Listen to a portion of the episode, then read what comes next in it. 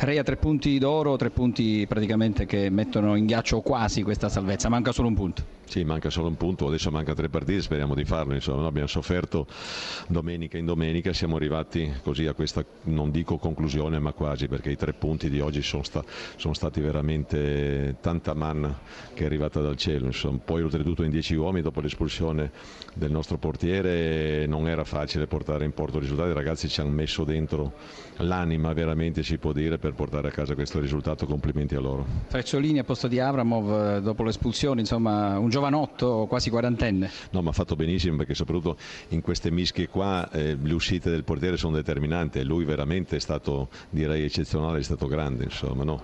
ma sono ragazzi che meritano perché qui ho trovato un gruppo veramente di, oltre che essere dei buoni giocatori, anche degli ottimi uomini soprattutto e quando c'hai degli uomini così è chiaro che i risultati diventa facile farli. Con la salvezza che conquisterete, eh, ovviamente voi ve l'augurate, insomma si potrà anche eh, guardare al futuro, lei resterà alla guida dell'Atlanta Atalanta? Ma senti, io ho il contratto, adesso non so, dipenderà dal Presidente, mi auguro, mi auguro che mi confermi, anche se eh, diciamo, c'è da soffrire, perché in questo periodo qui, da quando sono arrivato, non c'era una domenica che non c'era da soffrire, ma questa adrenalina si vede che mi tiene ancora vivo e allora continuerò probabilmente anche a fare questo lavoro anche il prossimo anno. E in conclusione un appello per la solidarietà? Ma, appello importante direi, tutti insieme sfidiamo la fame. Inviate adesso un sms al 4559, sono 2 euro per aiutare chi ha bisogno, mi raccomando, fatelo. Allora Eccoci. direi non sì. sbaglia un colpo, sì. possiamo, no, lo abbiamo sentito. Un colpo, se siete d'accordo, Corsini abbiamo eh, Iachini che è qui in diretta vai, con noi vai. accanto, che ha sentito anche Reia, che ha parlato ovviamente di vittoria importante, vittoria eh, che mette in ghiaccio di fatto la salvezza. Ecco, lato Palermo, Palermo che nel primo tempo eh, ha giocato male, poi ha recuperato, nel secondo tempo anche in 10 insomma si può dire che il Palermo ha divorato chissà quante occasioni da gol.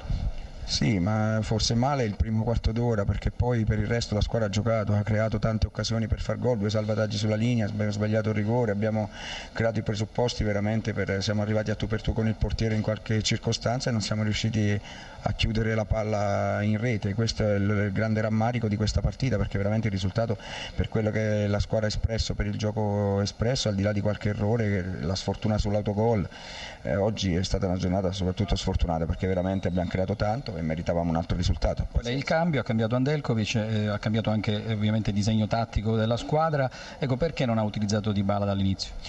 Ah, Dybala... Oggi eh, ricordiamo in panchina. Sì, ma Dybala è un giocatore che ovviamente nel, nel, prossimo futuro non vestirà più la maglia del Palermo, questo è un dato quasi certo e noi abbiamo in casa un giocatore come Andrea Belotti che è titolare dell'Under 21 che è il futuro anche di questa società e di questa squadra, quindi mi sembrava giusto, visto che Paolo aveva tirato la carretta per tutto il campionato, dare anche qualche chance a un giocatore come Andrea perché si è sempre impegnato durante la stagione, se l'è sempre meritata, quindi ha fatto la sua partita, è stato sfortunato, peccato se avesse messo dentro quel, quel rigore oggi saremmo stati qui a dire magari 3 a 3, un'altra una bella gara e quant'altro. Domande per Iachini? Intanto si è rivisto Vasquez, ci ha fatto piacere, buonasera Iachini.